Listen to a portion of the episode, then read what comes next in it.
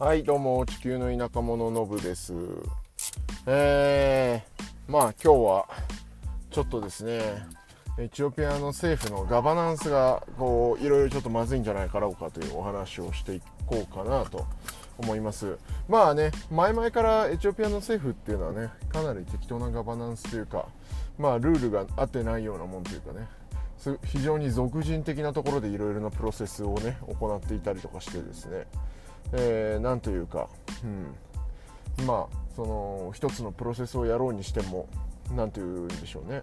えー、人によって言うことがまちまちだったりとかね、うん。まあ、ルールが人によって変わるわけです。担当者によって変わるわけですね、うん、でこれよくあるんですよ、うん、よくある。まあエチオピアに限らずですね、まあ、こういう、まあ、新興国ではよくあるお話なのかなと、えー、開発途上国ではよくあるお話なのかなと。思うわけなんですけれども、まあ、今回ね何がやばいってやっぱりそのアビー政権に変わってからですねいろいろなリフォームがなされてきたと。でもともとね政府の中枢の方にいたティグレイというね民族と戦争を追っ始めた結果ですね。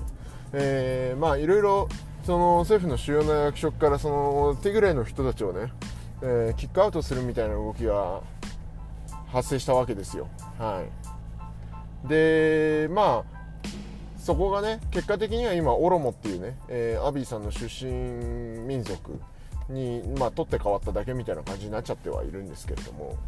で何がまずいかっていうとそのねあの手続きを知らない人たちが非常に増えたと。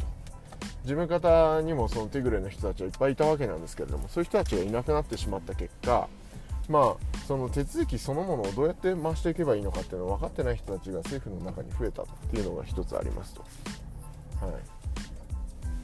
い、でそれに加えてですね最近エチオピア政府がね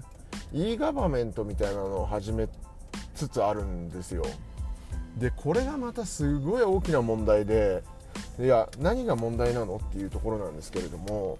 いや e ガバメントになればね普通便利になるじゃないですか手続きがねオンラインで、えー、アプリケーションとかもろもろ済ますことができて、まあ、便利になったねってなればいい話なんですけれども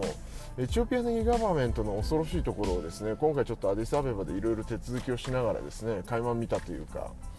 えー、まず、えーと、e ガバメントのサービス自体がですね、えー、まあ、いろんなその省庁横串が通ってないというか、まあ、あの例えばですけどエチオピアシングルウィンドウっていうところでレベニューオフィスまあなんて言うんだろう、えー、まあ税税務署みたいなところかな、うん、まあ主に税の支払いとかね。えー、関税の支払いとかその辺を管轄してるところがエチオピアシングルウィンドウサービスっていうのを始めましたと、うん、でこれは一つね大きな枠組みとして、えー、あるわけですよ。で実際にはね結構突っ込みどころ満タンで、えー、なんかシングルウィンドウサービスとかって言ってますけど実際にはね、えー、まあそのレジスターするのにもですねなぜか、えー、レベニューオフィスに行かなきゃいけなかったりとかね、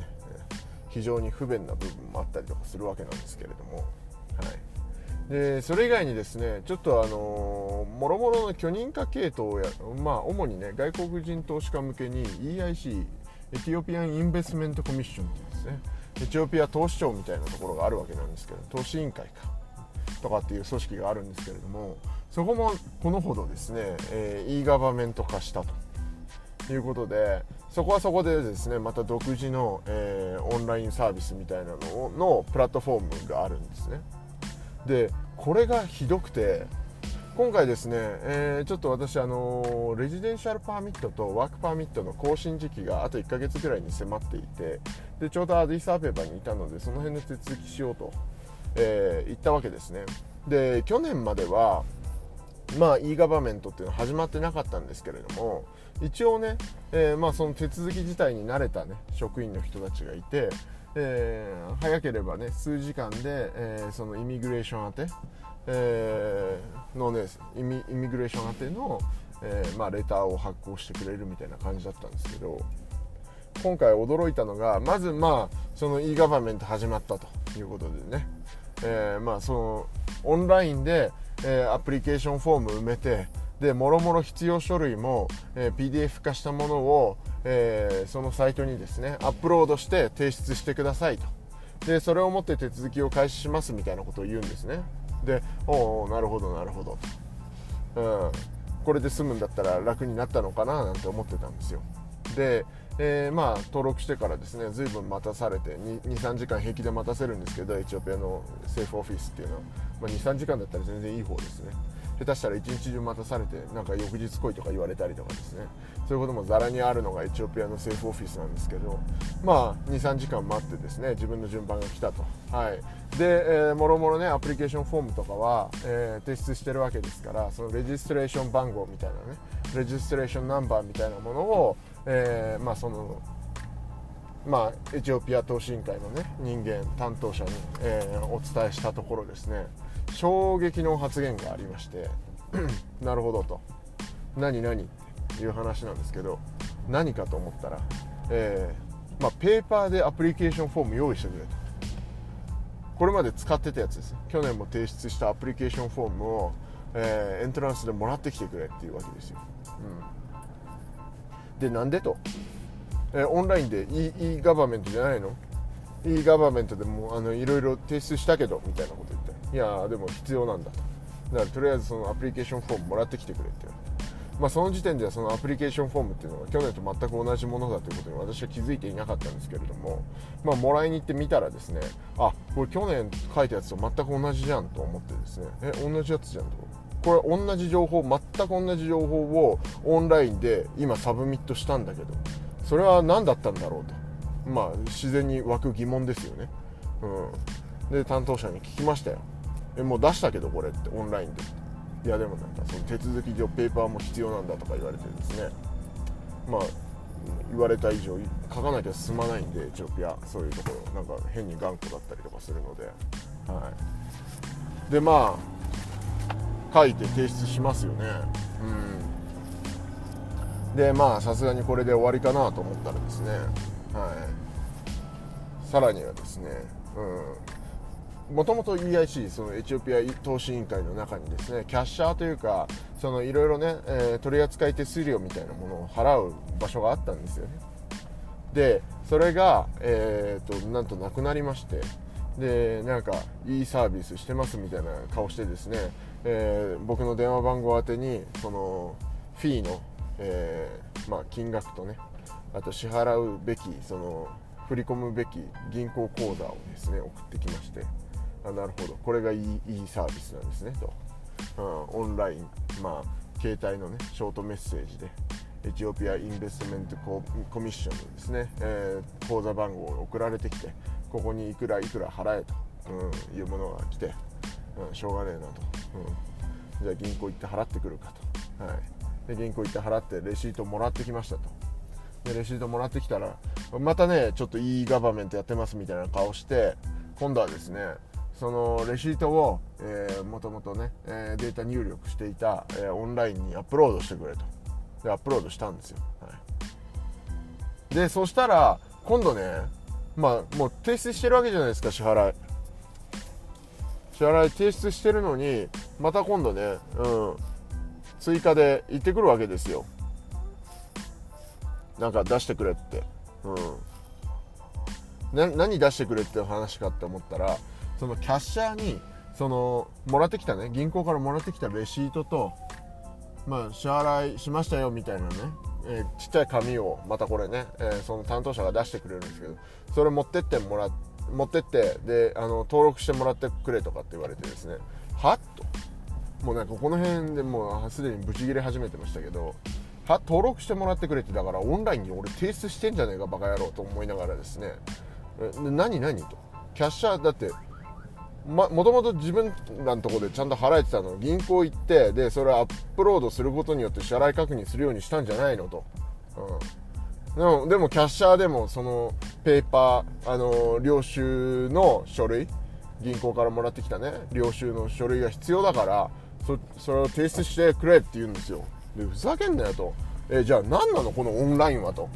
さっきから聞いてりゃなんか去年やってたペーパーのマニュアルの手続きとなんかただただオンラインっていうのになんか二重でダブルで仕事させられてるっていうかダブルで情報インプットさせられてるんじゃないの？これっつって。ブチギレ始めたわけですね担当者に対して。うん、散々待たされた挙句ね。去年よりもあの手続き不明瞭になってるし。どこにもそのインストラクションもないですし、まあ、これも当然そうなんですけど言われたことを一つ一つ潰していくみたいなね全然チェックリストとかそういったものが一切ないわけですよこのクソオフィスには。で仕方ねえからやってたらなんかもう全く同じ手続きをオンラインとマニュアルペーパーベースで、えー、2回やらされるようになったと、うん、で結果としてねその担当者の人たちも仕事増えてるわけですよ。あのオンラインのシステムにもデータ入力してるし、で、ペーパーはペーパーで管理してるし、で、いろいろ話聞いてたら、どうも、その e バ、e ガバメント始めたけど、e ガバメントで不手際があった時に、えー、トレーサビリティ効かなくなるから、ペーパーマニュアルの手続きも残してんだとかって言い始めてですね。はじゃあ何これっつって移行期間のだけの問題なの？って聞いたらなんかもうそういうのもわからんと。とにかく上からやれって言われてるから俺たちはやってるだけで仕事も増えてるしこっちも迷惑なんだみたいなこと言い始めてですね。何これと。いや e ガバメントやってますよ。シングルウィンドウサービスやってますみたいなね。かっこつけるのはいいですよ。全然ワークしてないというかむしろ仕事増やしてるだけ。うん。でシステムなんかが、ね、簡単に止まりますししょっちゅう止まってなんかあのシステム部みたいなのが平気で1日2日かけて修復したりとかするわけですよ。で1日2日手続き進まないからってじゃあそのペーパーベースの方でやってるからペーパーの方だけでいいだろうってなんないんですよね。システム今止まってるからそっち待ってくれとかさ。あのー、もうやめてもらっていいですかって。身の丈に合ったことをしっかりと改善していきましょうよと。いうね、えー、大変にもうこう何て言うんだろうあの怒りがもうあのボルテージがね久しぶりにこうふっとふつふつとしてですねアンガーマネジメントの本読んでみたりとかね、えー、どうやったらねこの怒りをコントロールできるかみたいなのをね日々向き合って生きてるわけなんですけれども相当忍耐忍耐強い方だと思いますよ僕、うん、エチオピアで揉まれてねそれでもさすがにね今回は切れざるを得なかった。もう本当に。多いと。何をしてくれてんだと、うん、本当に。ただただ。サービスを解約して手続きを増やして。え何？まだこれでも足りないかっていうぐらいなんかこういろいろややこしくした上で。何？投資家を本当になんかこう排除したいんだろうねと。鎖国したいんだったらもう鎖国すると宣言してくれればいいのになと思ったっていう。非常に愚痴めいた。えー、怒りとともにですね話してたらまたこうイライラしてくるんですけどもうなんかこれ以上話すとだから本当にね、えー、このポッドキャスト上でもブチギレてしまいそうなのででもこの辺にしとこうかと思いますけれどもいろいろね、えー、変革に痛みはつきものだって言いますけど変革に痛みなのかこれが今後ねちゃんと e ガバメントサービスが定着していくのかなんとなくふわふわっとペーパーベースに戻っていくのか、うん、分かりませんけどまあ、少なくともねその古社の情報をあの思いっきりペーパーのファイルで管理しているねその EIC に e ガバメント e ガバメントのね仕組みが、え、インストールされた結果どうなったかというと、え、仕事量インプット量が2倍になりましたというお話でございました。ではまた。チャオ。